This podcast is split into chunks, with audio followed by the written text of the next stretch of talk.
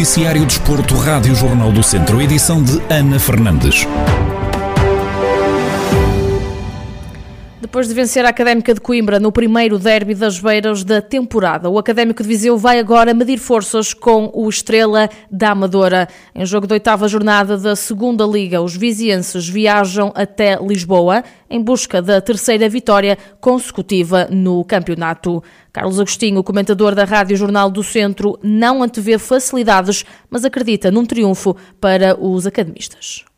Sabemos que não é fácil, naturalmente que não, mas acreditamos que, até pelas dinâmicas que o clube, que a equipa está a ter, pela sequência de bons resultados, onde o Académico de Viseu poderá uh, continuar na senda das vitórias e, e por que não acreditar que, que vai acontecer e subir uns lugares na tabela classificativa e, e, e é um orgulho para todos nós ver, vermos o Académico na, na, na, parte superior da tabela classificativa e quanto mais acima melhor, seria, seria muito bom para, para todos nós, para a região também.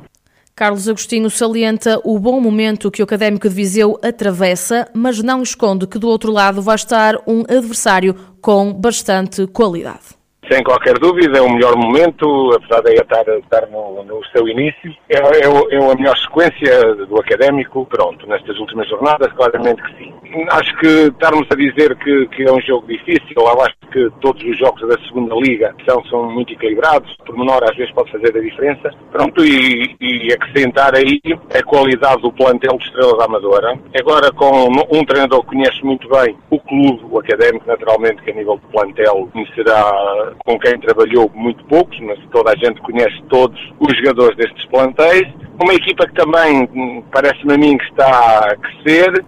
O Académico de Viseu chega a este encontro na oitava posição da segunda Liga com 10 pontos, mais dois que o Estrela da Amadora, que é 12 classificado. As duas equipas medem forças no próximo domingo pelas 7 e meia da tarde. Na divisão de honra, domingo, joga-se a quarta jornada do campeonato. No grupo centro, o Lusitano de Vildemoinhos recebe o atual líder do campeonato, o Saton, que tem 7 pontos conquistados, mais dois do que os Trambelos.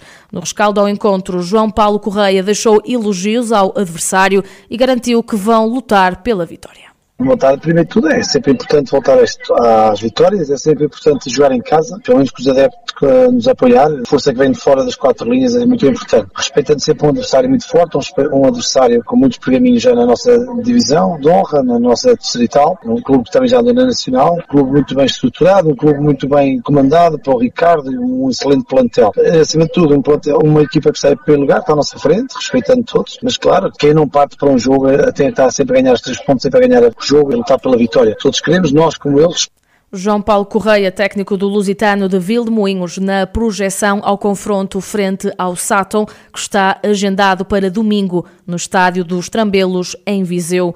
O encontro tem apito inicial marcado para as três da tarde.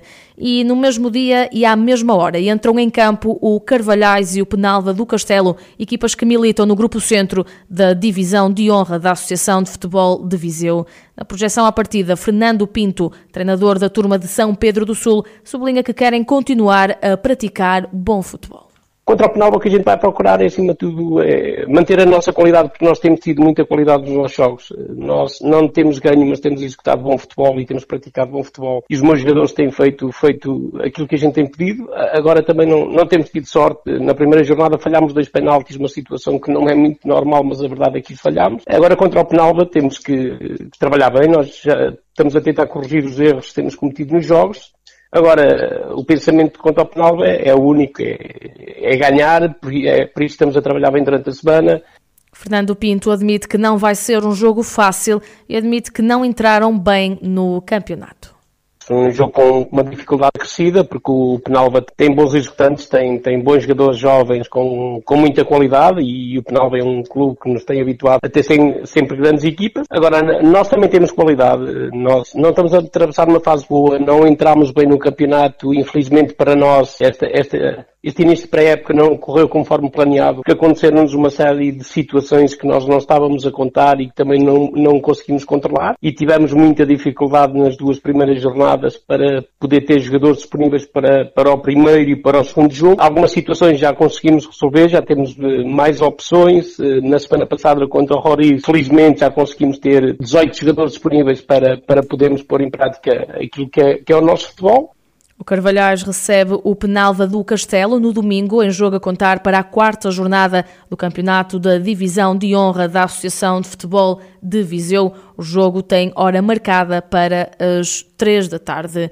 A fechar no futsal, os gigantes de Mangualde vão receber o São Martinho de Mouros na segunda jornada da terceira divisão. Depois de um empate a dois golos na casa do Muselos, o conjunto mangualdense recebe a equipa de Rezende, que perdeu com o Beira Ria.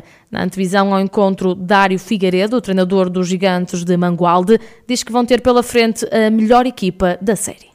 Vejo um jogo complicado para nós. Uh, para mim, é das equipas mais fortes da nossa série. Tem um conjunto de jogadores com muita experiência, com muita, muita experiência já nos nacionais e jogadores que já foram melhores marcadores da Liga placares. Agora vamos ver o que é que isso reflete em campo no coletivo. E nós é continuarmos a melhorar jogo a jogo e tentarmos uh, fazer mais pontos este ano que fizemos no ano passado na primeira fase. Passa um bocadinho por aí. Agora não, não, não se faz tanta a diferença jogar em casa e jogar fora. Uh, mas nós em casa costumamos ser mais fortes. Não quer dizer que isso diga alguma coisa, mas vamos tentar sempre levar pontos fora e em casa tentar fazer o máximo de pontos possíveis.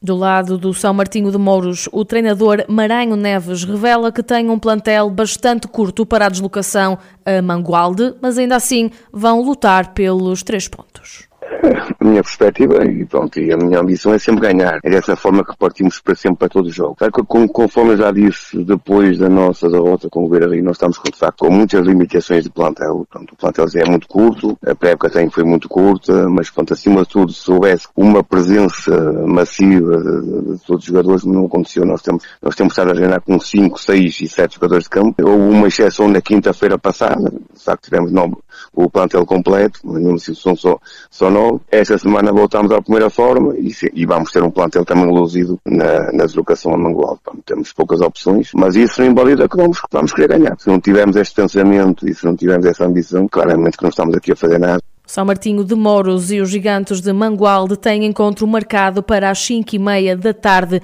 deste sábado. É um jogo a contar para a segunda jornada do campeonato da terceira divisão de futsal.